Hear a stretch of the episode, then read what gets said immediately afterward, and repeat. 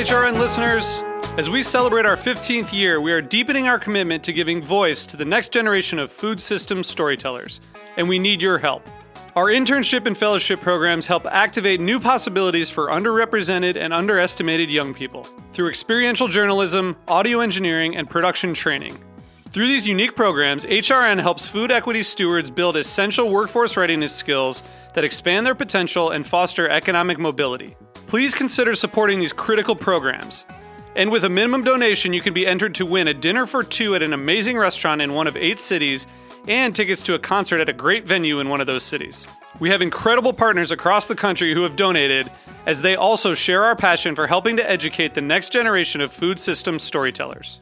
Check out heritageradionetwork.org slash 15 to donate and enter to win today.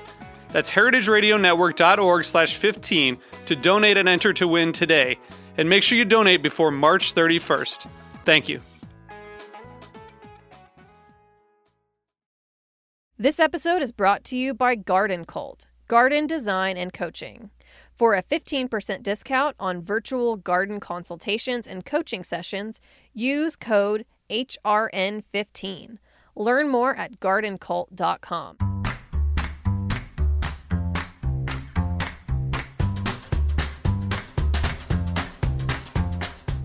I'm Alison Cayne, and welcome to In the Sauce, a podcast about building consumer brands from the ground up. I love doing this show because I get to interview everyone from production gurus to marketing and social media mavens, anyone who can guide me on this crazy journey. This is the story of building Haven's Kitchen sauces, but it's also the story of every growing brand because we're all in the sauce. Today, I'm speaking with Sashee Chandran, founder and CEO of Tea Drops, the organic ground leaf teas that dissolve right into your cup. No bag or infuser needed. Sashee launched Tea Drops in 2015, and it was recently named one of the fastest growing direct to consumer brands on Shopify. Also available in over 2,000 retailers across the US, Tea Drops is just getting started. Welcome, Sashee.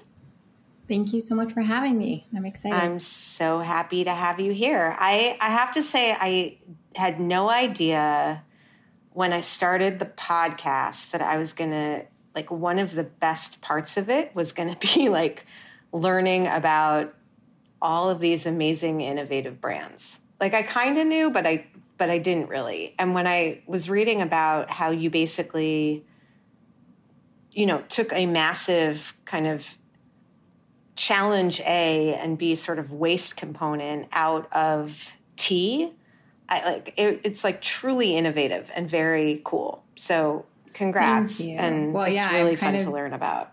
Jealous that you get to do this, you know, in a sense that um, some of the greatest insights I learn is just talking to other founders. Totally. Um, and, you know, people actually behind the scenes. So, yeah, it's very cool that you get to do this.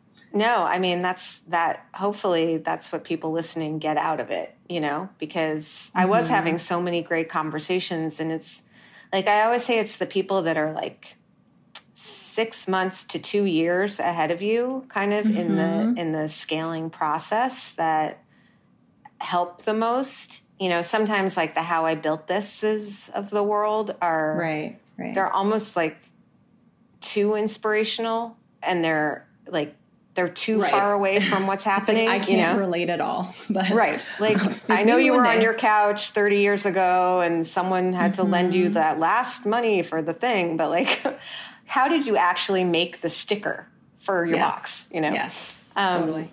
So let's get let's you know get into it. I mean.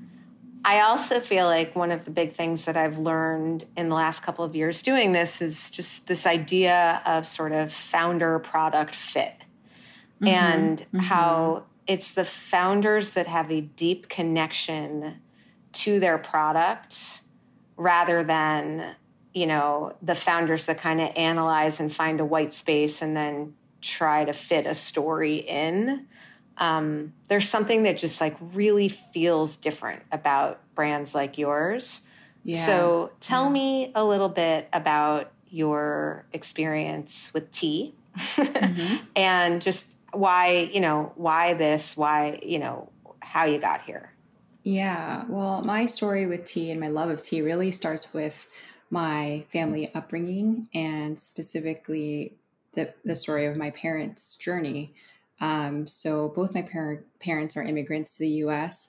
My dad was born in Sri Lanka, um, which is an island off the coast of India, and my mom is Chinese. So, my mom, um, you know, my mom came to, to the US when she was eight. My dad came when he was 28 to do his MBA. And my dad was actually born on a tea estate in Sri Lanka. And those two countries at one time were the largest producers and exporters mm-hmm. of tea in the world. So that naturally just, you know, it's in your blood. yeah, unbeknownst to me growing up, just I thought it was normal to always have tea at your dining table and at family gatherings and really any occasion. Mm-hmm. But it turns out it's actually very specific, um, at least back then, to Asian cultures where tea right. is really that that grounding and centering beverage that brings everyone together. So that in a nutshell is kind of the link I have to tea, whereas it, it's very um, kind of essential to my family upbringing and how I was raised, and also my parents' story. Yeah, and then you you weren't. I mean, growing up, did you think I'm gonna I'm going to be a founder? What like what were you thinking that you were going to do? And I think you were working at eBay when the yeah. idea came to you. So tell yeah. me about your I early career. I didn't have the words to articulate that I was an entrepreneur, but I always did things that were enterprising in a sense, whether it's um, you know having my own little cookie shop as a kid or or jewelry store as a kid or you know my parents were also in their own way entrepreneurs and had side hustles. So I would always kind of watch them and see what they did and learned a lot just about enterprising from them. Mm-hmm. So by the time, you know, I graduated college and I started working at my first corporate job, uh, one of one of the first was working at eBay. Um, I had already experimented with a lot of different side hustles mm-hmm. and but it wasn't like full-blown businesses it would be you know um, having a pop up at an artisan show, making right. tea infused soaps, or making. Mm-hmm. Um, I had a concept for this this cookie um, cookie idea, which is basically baking freshly baked cookies on the spot. Um, and so I was testing out that concept too. And so it wasn't a huge leap, I would say, to have this idea for tea drops. I think what was different about this idea is that it ended up being an idea that I stuck with. Um, yeah. And I continued to dive deeper into.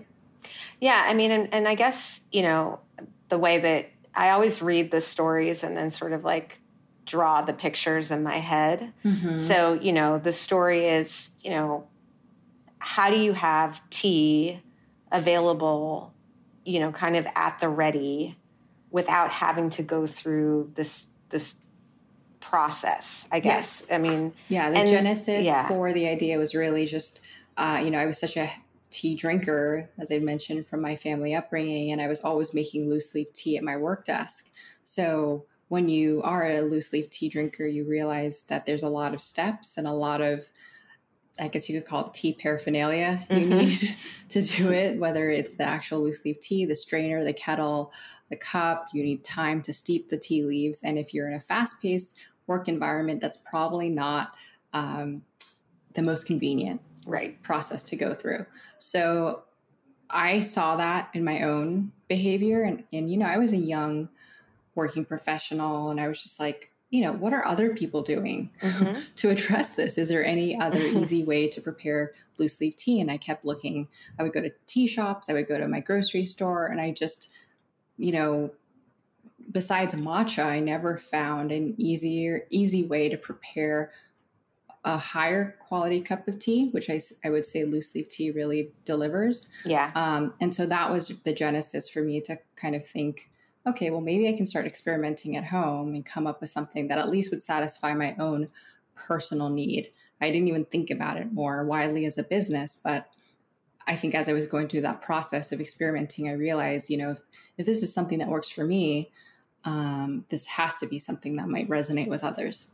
And what did you come up with? I mean, you did you come up with like packing them like how what was it started out as yeah. I want that same matcha concept. Mm-hmm. I wanted to apply that to black tea. So and, like ground it kind of? Yeah, and oolong yeah. tea. So just finally grind it. And I realized, oh, okay, well, um, you know, black tea is a little bit lighter than than green tea. So you have a lot of that tea sediment that rises to the top mm-hmm. of your cup. So then from there it's just continuously experimenting with other formats. And one day I actually got this idea. I think maybe I was in a bath, but that whole concept of a bath bomb, which is mm-hmm.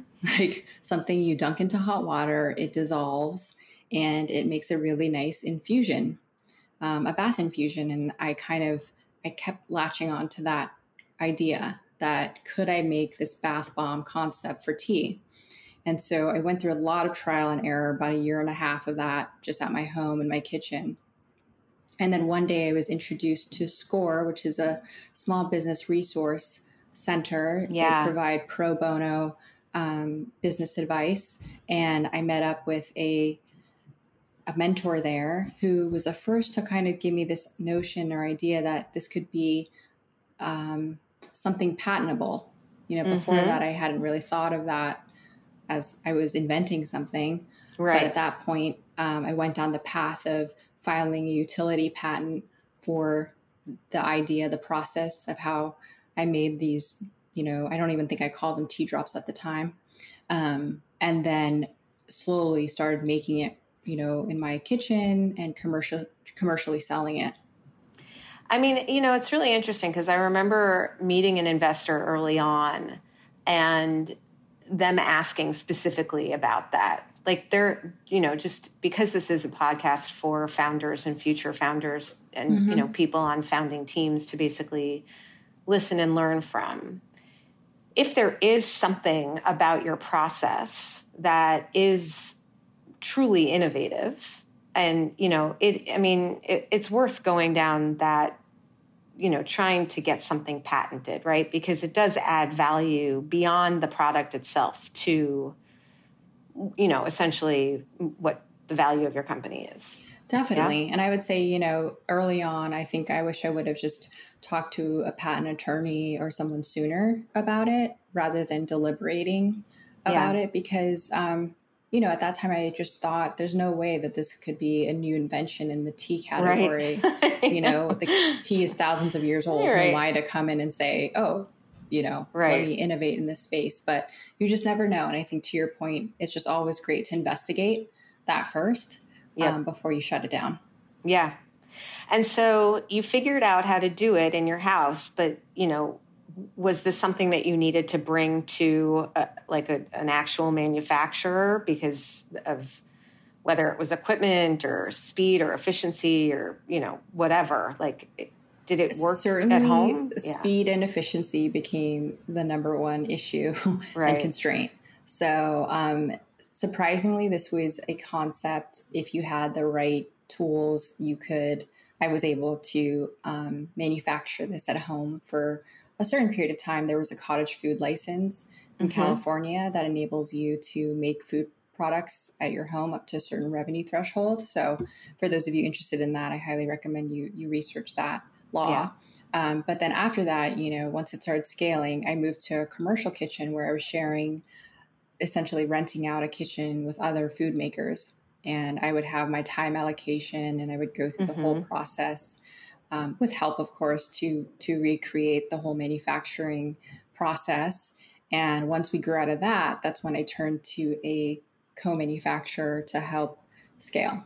Yeah, um, and that was hard to find because you know. I, you people, were doing something that they didn't know how to do and they'd never done and they don't like that at all. Yes. Yeah. They do not like anything that is outside of the mold of like you know whatever I know nutrition bar or cookie or whatever. It's they don't. Funny, like eight out of like, ten yes. founders that I have on here, like so much of the struggle is finding a co-packer because they all say you can't do that you know, it would be yeah. so much better if you just did this, or yeah. instead of doing that, can we do this? And you know, instead of actual ingredients, can we use this? And yeah, and then you have you to know. also understand they just want the easiest path yeah, to production as possible. So then you can understand why your, um, you know, your desires are not are not always in alignment. Right. But obviously your your job as the entrepreneur is to push and push and find and find and search. So eventually we found someone to make it. So we've kind of talked about getting it off the ground logistically. How did you get it off the ground just from finding a consumer and sales and how did you start selling it? What, you know, what did you learn kind of very early on that shaped the way that you decided to grow it? Um, very slowly at 1st mm-hmm. um, yeah, this was definitely something that took time to, you know, it wasn't like we launched the site and then I had a, thousands of orders just waiting for me. Right. Um, you just launched like a Shopify site, basically. I, I, launched. Yeah, I went through many iterations. Um, before that, there was Big Commerce, um, and then I think I think I used Weebly, then another one, and then Big Commerce, and finally found Shopify, um, which was definitely game changing. Right. But I remember turning on our website, and it took a while t- for us to even receive an order of, mm-hmm. from someone I didn't know. I mean, and, did you did you market it at all, or I mean, were you trying to, or did, um, you know?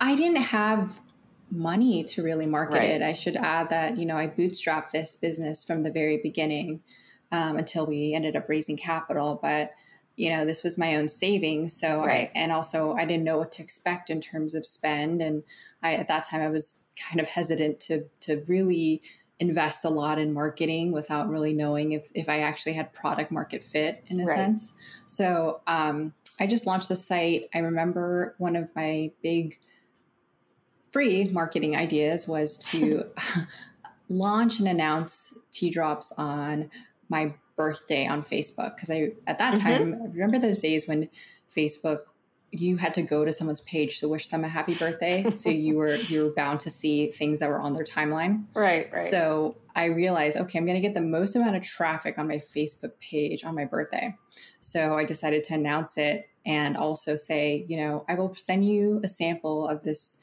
kind of new project i have going on if you will provide feedback and right. so I think right. I had, you know, 70 plus friends um, submit a form to, for their address. And then I sent them a link to a survey. And so I got a lot of yeah. instant feedback that way. And then, you know, friends who just wanted to support who then went to my website and purchased. Right. I mean, I think that's the thing, you know, I think back and I mean, I'm still I'm still learning this 3 years later.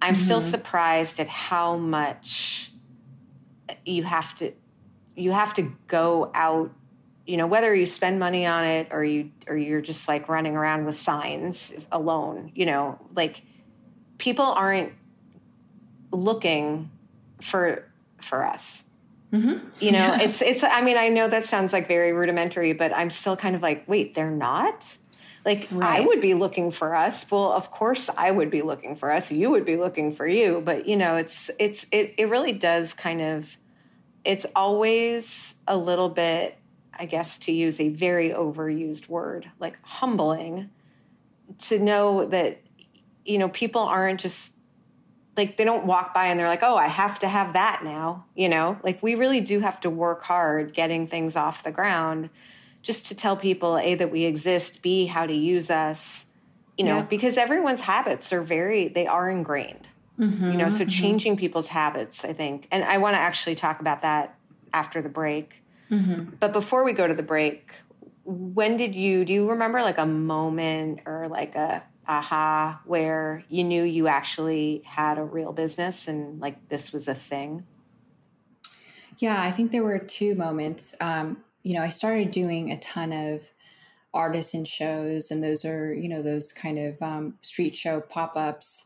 And then I learned about these grocery, not grocery, um, gift shop wholesale shows mm-hmm. and those happen across the country um, they're not specific to grocery at the time right. i was actually focusing more on the gift yeah. um, shop industry because I realized their their pay their lead times for for payment were net 30 days or less. And you know, as you know, you're in grocery, those lead yeah. times for grocery can be 90 days or more sometimes, you know, and it's the- a perfect fit. I feel yes, like, you know, every yes. hotel gift shop across America has like cute, fun things and what better than like i can make myself a cup of tea in the hotel also right right and so i remember one of the first shows i did for that i prepared so intensely um, to to you know showcase my products and i remember ended ending up with wholesale orders that amounted to i think over $10000 mm-hmm. that show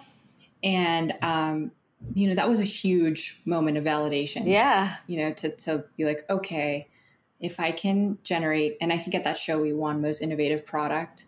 Cool. So yeah. that that that I think was definitely a defining moment very early on in the journey. I mean, right. subsequent shows did not amount to that. I think sometimes right. life gives you that those little nuggets of hope, mm-hmm. like totally, yeah, this is great, but then totally have to work so hard for for um, other shows yeah. or other opportunities. It's like fits and starts. It's yes, like nothing yes. just goes straight up, you know? Yes, yeah. exactly. So, but that was like the first thing I'm like, okay, maybe this can be a business. Mm-hmm. Um, and I would say the second thing is when we got our first kind of bigger um, order from a notable retailer. I think our first was Anthropologie. Mm-hmm. And so that getting that PO, sense. even though it wasn't huge, it was definitely like, okay, this is this Real. is like commercially appealing, and um, there's something here.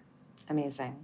All right, we're going to take a quick break. Um, and when we get back, we're going to talk about changing people's habits after, I think, um, several tens of thousands of years of mm-hmm. tea drinking. we'll be right back. This episode is brought to you by Garden Cult, garden design and coaching. Carmen DeVito is a professional garden designer, certified New York State landscape professional, and the founder of Garden Cult. You may also know her from HRN's home gardening videos and our series, We Dig Plants. Garden Cult is a culmination of Carmen's more than two decades of experience designing and building gardens in New York City. Carmen believes that gardens and outdoor spaces should be healthy, environmentally sustainable places that enhance the health of people, nature, and the planet. She knows how to help you maximize the space you've got help you work with and make the most of the materials, plants, and trees that you already have, and create an outdoor place to use and enjoy for you and your family. Get started at gardencult.com. For a 15% discount on virtual garden consultations and coaching sessions, use code HRN15 through September 30th, 2021. That's code HRN15 at gardencult.com. I'm back with Sashee Chandran, founder and CEO of Tea Drops. Um, okay, so you know, like what we were talking about at the very beginning, I, I mean, I actually look back on some of my first episodes, and I kid you not, I think episode three or four was like, "What is operations?" Mm-hmm. Like, what is I had I literally didn't know what that even meant. I I really started at zero, and similarly people would throw the word category around a lot. And I was kind of like, uh, when you, you know, it's, it was just one of those words that, of course, it's, it's very self explanatory. And yet, if it's not the language that you speak, you know, it, it didn't really mean that much to me at the time. But let's talk about category um, because tea is, is a really big one. It's pretty much, my guess, is dominated by a couple of players. Correct me if I'm wrong. And loose leaf is probably not, you know, at, at least in the American market, I would imagine, as much of a of a player. You know, what? How did you? You know, you were busy making, you know, and innovating, but I'm imagining that you were also doing some category research at mm-hmm. the time. Mm-hmm. What, you know, th- thinking about, you know, if you were doing it now, what did you know at that time was important to learn about the category you were entering? And then what surprised you and what has kind of surprised you along the path mm-hmm. for anyone well, going into any category, essentially? Yeah. I mean, for me, so much of that research was done even before I had the product in place because I was going to stores, I was going to tea shops, I was trying to find a product that I would want to exist, which is a more convenient way to enjoy loose leaf tea, and I didn't see it. And I started then going to the World Tea Expo, or at least mm-hmm. their website, and looking at statistics around, you know, what was the last innovation, true innovation in the tea category? And I learned that it was 1919 when the tea bag was invented. um, right. And so, and then, you know, you see kind of powder based beverages like Crystal Light was a big mm-hmm. one at the time, but really nothing that um, was huge. But I do think it was important to go to these sites to learn from, you know, industry uh, players what you know what were the emerging trends and so by by so I'll, I'll taper that with I think another important aspect, which is you can't get too caught up in the industry data, meaning, you know, you are taking a look at historically what's been done. And if you look at the tea category, you're right, it's thousands of years old. There hasn't been much innovation in it. If I just iterated on making a better tea bag than someone else, that wouldn't have been a true innovation, right? Right. So I think it's important to not just um, be st- tied or stuck to yep. The products you're seeing in a category. I think what helped was I'm actually not in the CPG space mm-hmm. or food industry, so it allowed me a lot more freedom to think differently yeah. about a new innovative way to even approach tea and the ritual of, of tea drinking. Um, and so I think that was one thing that was surprising is that I used to always kind of be hard on myself or um, feel like I wasn't qualified. Yeah, in the well, we all, because I mean because I didn't that are come, smart. Right, because I didn't come from this industry. I didn't understand, like when I met with buyers and they would ask me questions, I didn't understand what they meant. Um, and so I'd be really hard on myself about that. But one thing that I think was our saving grace is that I actually didn't come from the category right. itself. So I could think about things differently, especially when it came to packaging. Right. You know, well, I'm going to add one thing to that. Yeah. Because I think that the other, you know, the other thing that you're talking about is being an expert. You know, mm-hmm. you, you you made yourself an expert in this bigger thing, not the, the you know how many billions of dollars and what stores and ACV and yada yada, but you made yourself like the expert of tea, mm-hmm. which I think people kind of forget sometimes because they do get tunnel vision. And, you know, when you're focused on a task, it's very easy to just like zoom in on the task. But I think when you can get your brain to back up and, you know, go kind of further out and zoom out and look at it, you know, in a historical context in a in a broader kind of what are we trying to achieve like what's the goal what what is what is the thing that people feel when they make this then you're you've taken it out of this like very simple mm-hmm. conversation mm-hmm.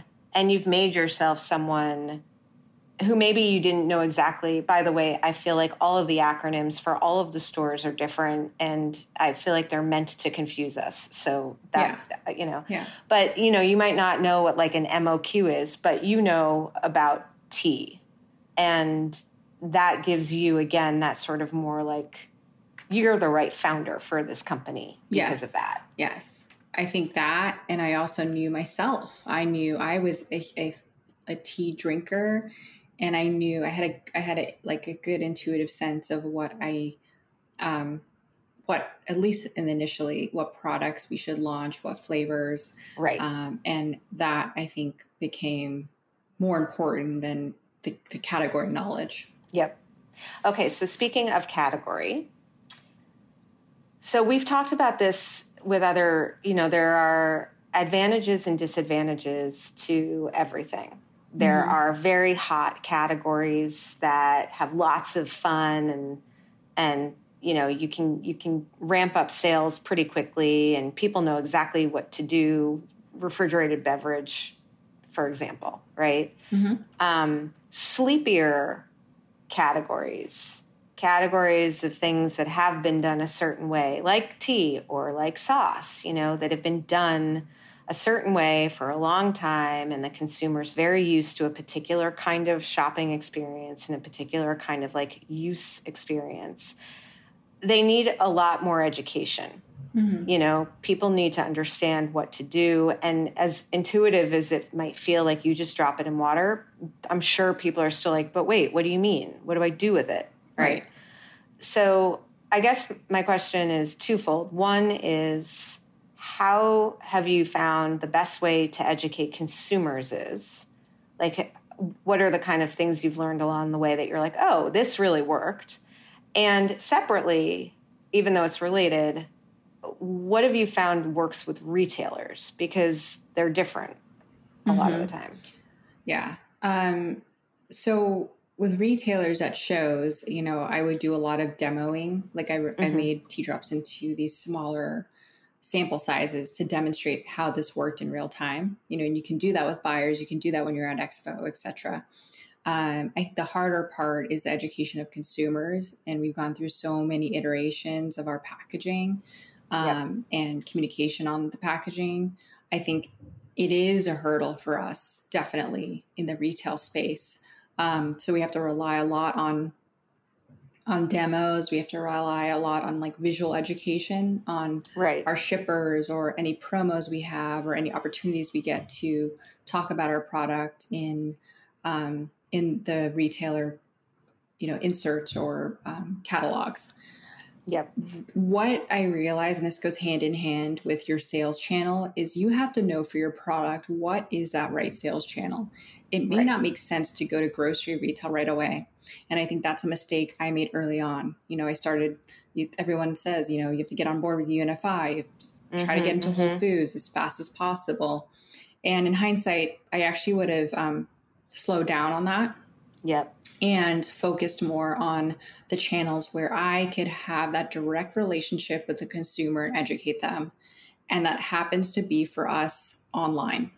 Um, yeah. Not to say it's impossible to do in store, but that once you kind of have a critical mass of people who've been exposed to you online, who see how a tea drop works, then they're more inclined to be like, oh, yeah, I remember seeing that on. On you know when I was browsing right. on Facebook, and now I see it in store. I understand what that what that is and how it works. I think that's such a great point, and it's it comes up. You know, I remember Madeline from Nutpods. Like she grew her business on Amazon.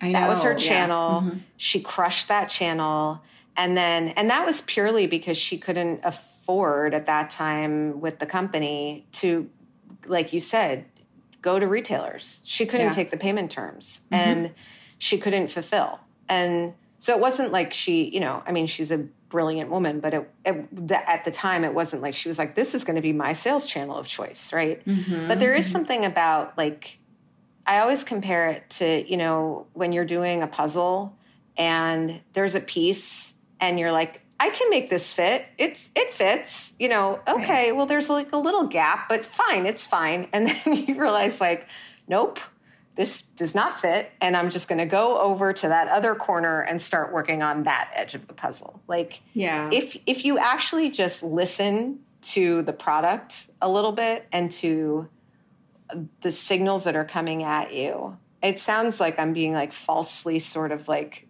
zen about this. It's not it's not that. It's that there are natural channels that work for products and there are ones that are going to be harder. And I think this is a, such a great point and so helpful because there are a lot of channels. You know, I do have people come to me really early on and want to go global with Whole Foods. And I'll say to them, I think this would be amazing in the hotel gift shops. Like, mm-hmm. you know how many people there are just like out there getting little shops and they want fun, cool things and they want gift items and they want things that, you know, they can put their name on the front of the box like that you know d2c happens to be an incredible channel and it's one obviously that's exploded over the last couple of years. And you know i would imagine and we'll talk about this for you lightweight and you know subscription model and all of that sounds like a home run for you. But i think it's it's such a good point to remember that there is not one way to build the business. And yeah. it's about your product and it's about your customer and it's about what works for you. You know, sometimes, you know, we were bootstrapped also. And, you know, it's a very different experience than being VC funded before you've even made a product, right? Mm-hmm. You, you, you go into things very differently. Um, so I think that's, that I'm really glad you said that because I think it's really helpful for people to hear. And, you know, once you realized that, you know, direct was your, your sweet spot, tell me about how you leaned into that. So now you you you've kind of, you know, there are all these channels. You know that this one is sort of like where you can really speak with the most directly, where consumers are coming to look for you, where you can show them how to use it. What what would you say, you know, when you sat down with whoever and you're like, okay, now we're going to like really put the pedal to the metal. What were the things that you did to to really get the growth? Yeah. Um, well, I think there's a couple things. I think one is just realizing that if you're going to, you can't be um, in service of all channels. Yeah. And you're going to have to, especially with a finite amount of resources, double down on something. Even now, we go through that constant question, right? Are we are we spreading ourselves too thin? Are we in too many right. channels? Because um, everyone says so, omnichannel, omnichannel. Yeah, yeah. yeah and so yeah, I, yeah, I think you need to focus. Like it really just does come down to focusing. And so once we decided to make direct to consumer our channel, you know, that's when I went all in on learning everything I could about D2C, talking to other founders, raising capital on the premise of direct to consumer. And obviously, before you can even do that, you have to show some traction online. And so I started just um, you know, hiring the assembling the right team to grow D2C. Was um, there a particular when you were doing that? You know, were you like, I need to find someone who's done X, Y, Z, and what would you say that was? Yeah, the digital marketing manager. I wanted someone who previously had worked for a startup, preferably a consumer package good or in the beauty space, who was who had grown I think our very first digital marketing hire was a digital marketing manager who had previous experience at an apparel company and at a skincare company of doing similar things, you know, like going into the Facebook ad account, um, creating specific campaign ads, right. driving traffic, understanding the, the, the terminology there, LTV, cost of acquisition. Um, so had demonstrated experience doing that. Right. Now, this wasn't the most expensive hire. Later on, I felt like, okay, um, I hired someone with a, more experience there. But initially, that's that's all we could afford, yeah. Yeah. and so we had to prove out certain metrics that hey, we could get to a certain annual growth rate, we could go to get to a certain revenue, we could, um, you know, demonstrate that we that there's enough um, that you know tea is such a some people consider an inexpensive category that we could actually have a relatively high average mm. order size mm-hmm. online. So right. all of those things kind of became our north star right. in demonstrating. Um, and so you know we were able to do that the first couple of years, slowly but surely grow that, and then um, you know that enabled us to attract just more um, more investment just in service of the direct to consumer growth and add on a subscriptions offering um, and a lot more product offerings and, and like a, a, great site experience that you know we're constantly working on but the, we want to make it more of a destination uh, of self-care and of right. you know tea knowledge and tea community right so let's talk about the subscription a little bit mm-hmm. because mm-hmm. you know we're building our new website direct to consumer is not for a fresh sauce where you have to buy a six pack for $70 yeah. it's going to be our like core channel mm-hmm. we have to have it that's fine um, you know i always kind of giggle when they're like they show me the mock-ups with the subscription option i'm like okay so this person who's subscribing is getting six pouches of chimichurri every month like mm-hmm. they really need to like the sauce. Like this is, you know, I, yeah. I I just don't know who that person is. Turns out we have like a few subscribers, which kind of makes me giggle. I'm mm-hmm. thrilled for them. Thank you if you're listening. That said, tea, you know, I mean, I, it's not, you know, it it makes a lot of sense as something if you it's kind of like coffee pods right there are mm-hmm. three things i have on subscription the little things that go in my espresso maker you know i don't know vibes because i love it. And I and I and I think some skincare thing. Other than that, you know, you sign up for the subscription, you get your whatever percent off, and then you cancel the subscription, which is basically, I guess, how people do it. But for you guys, it really makes sense because of the ritualistic kind of piece of it. it did you find that? Like, did you? I um, guess A, is that even true? And B, I, like, does just, it change your projections having to deal with subscription? And, yeah, you know, is there a goal to have it be a certain percentage of the business because of the, you know, lifetime value of the consumer? Mm-hmm, mm-hmm. How do you I think mean, about it? All of those things we think through. I think it's very hard to executionally deliver a great subscriptions experience.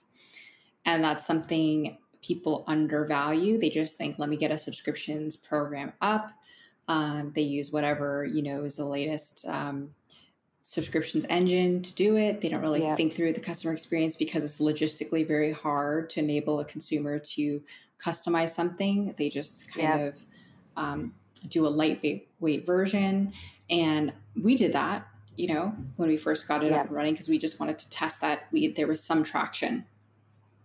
Um, lucky for us, we saw that there was some initial take and enough to justify a larger build out.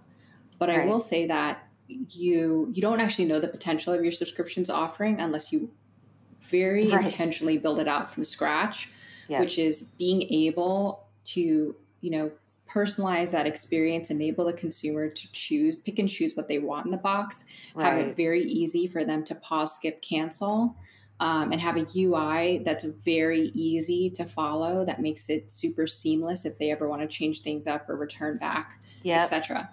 And all of these things are easy to say to implement, but so hard to deliver on because no, yeah, it's a, it's a development build. It costs money. There's so many things that you need to um, operationally to make it work on the back end. Very difficult. Yeah, um, and it's really interesting that you're saying that because there, you know, we we've been thinking about sort of uh, build your own box and all of that. And it's not just challenging in one way, it's challenging in like 17 different ways. Oh, and yeah, because it's a ripple effect. It's like totally. once you make that on one end, then dev side, you have to make it, um, you know, on the you know 3PL side. 3PL, exactly. It's it's a nightmare with the 3PL because it's like especially the cost goes up substantially for each right. pick. So I'm not saying this is the easy thing to do. If you have a product where it makes sense, Again, I think it's right. worth investing. I uh, what we did first is we lightweight tested it with just like a we we called it our tea and chat box. It was a curated box, so people couldn't choose what, exactly what's in their box, but it rotates every month. There's a there's a um, content piece component to it that's centered around self care topics and mm-hmm. themes. Um, we partner with other other great small businesses um, in the CPG space who yeah. would add on like a free gift in the box. Yeah. So it was very experiential right. in that way, and we gained our first kind of several thousand subscribers that way. And now we want to move towards a more customizable experience. Right. I mean, it it's you know I think the buzzwords these days are you know there's commerce, there's content, and there's community and it seems like subscription, I think everyone kind of got excited about the idea, like you said at the beginning, because it felt like a good way to sort of like add to the like LTV basically of, you know, and I guess, you know, if you're acquiring a consumer and they, even if they get, you know, two months worth, you've cut your, you know, CAC in half or, you know, whatever the thesis is behind it. But I think consumers have caught on to the sort of hack.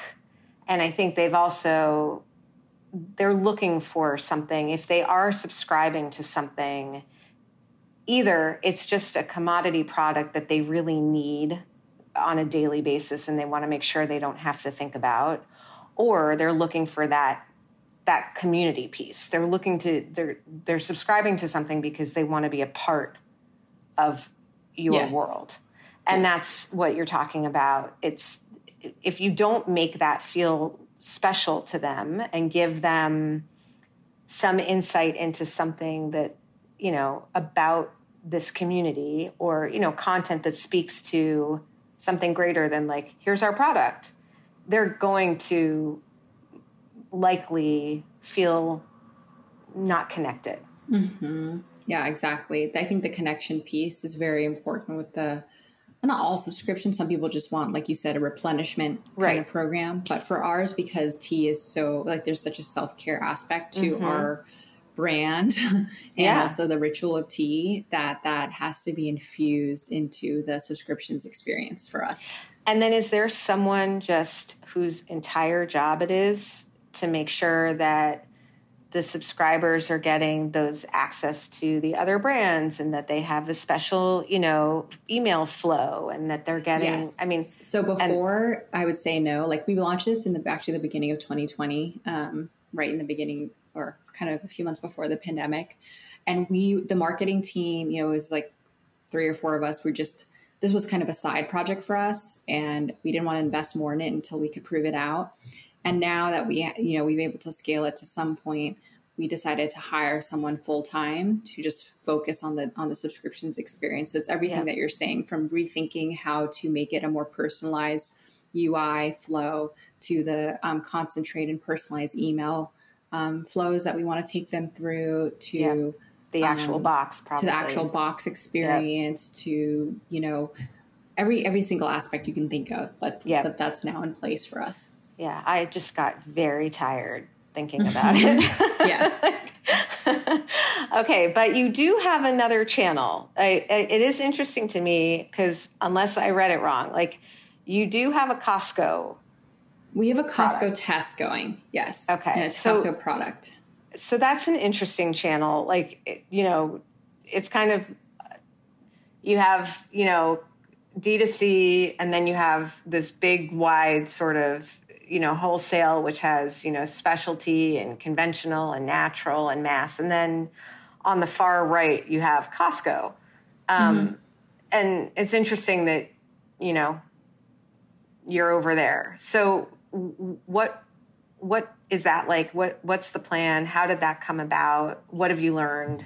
you know, know- i, I want to like go back to kind of what i originally said with which was around focus um, and i do think this was an instance where you know the buyer had had um, saw me at a show and saw our product and really really wanted us in costco and so we weren't sure you know after the buyer um, had a few meetings with us we're like okay you know we'll develop a custom box for costco Mm-hmm. in hindsight, I would have done things a lot differently. I would have held out on doing the Costco tests until we could really focus on D2C and really learn about because we were launching Costco in tandem with a new product launch, Right. like our new unsweetened line. Um, and without validating how that was going to go, which ones of the unsweetened were going to rise to the top, we were really doing the cart before the horse. So Right. while there were a ton of learnings from Costco and some stores where we really, really, you know, did well, um, I would say overall, I think that was a in in honest trans, you know, um, transparency is a situation where I I would have waited now in hindsight, and I think that there's a lot of things in hindsight um, I would have done differently with that launch. Okay, well, I just want to say thank you for like sharing that and and and being honest and open about it. Yeah. You know, because Absolutely. honestly, that's why people are listening. Mhm. And you know, you hear a lot of people say, "Well, we were told to wait, but we didn't and everything was great." And so there is a lot of like conflicting you know, founder stories. Um especially when it comes to club and mass and, you know, you're not ready, you're not ready. But then we did it and it was amazing, you know, and And- it's and for some products that yeah. might be true and that's why it's hard because there's not one Right. one size doesn't fit all in this industry Right. as you know what works for someone doesn't for another some some do super well in d2c some can only do grocery like it, it, there's a whole array um, but i would say that with costco i mean first of all it's such a huge lift on a, any team especially if you're an Yep. emerging brand um, you have to build out a different packaging a different palette Mhm. setup um, Yep. You have to engage in certain promos, and we launched also during the pandemic when you couldn't sample. There's Yeah. so many factors you have to consider, and that's all I would just you know yeah, caution people is that there is a lot more detail to Yeah. think through, and not just the opportunity, but what resources is it going to take away from your core business? Yep. And if your team has a finite amount of resources, you just have That's to think that through more carefully. Okay, well, I think you might have just answered my last question, which mm-hmm. is, you know, this is your opportunity to be like these are the five things you need to know when you found a you know cpg company. Or like this is what i really wish someone would have told me. Or you know this is when i just kind of hand you the bullhorn and you say all the things that you want to say to people who were, you know, a year or two behind you? Yeah, I mean, I think I would touch upon just what I said earlier. I think we we almost actually went on a business just focusing on grocery retail early on, and you know, and working with UNFI and some of the bigger distributors. Yeah, it is very costly. Yeah, when they pay you, it's yeah. nice. Yeah. yeah. um, not only when they pay you, but then you have chargebacks. You have all these other considerations to. So honestly, that almost um, put our business under Yep. And I think that there is a desire to think, um, oh, I'll just launch. You know, you gave that example too. I'll just launch in Whole, in Whole Foods nationally, and then we're good. We made it, right? You know? mm-hmm. And I think that's um that's actually first of all, it's very expensive to launch, and that's only the beginning of your journey because it's easy to get on shelf. It's much harder to stay there and yep. Keep those turns going.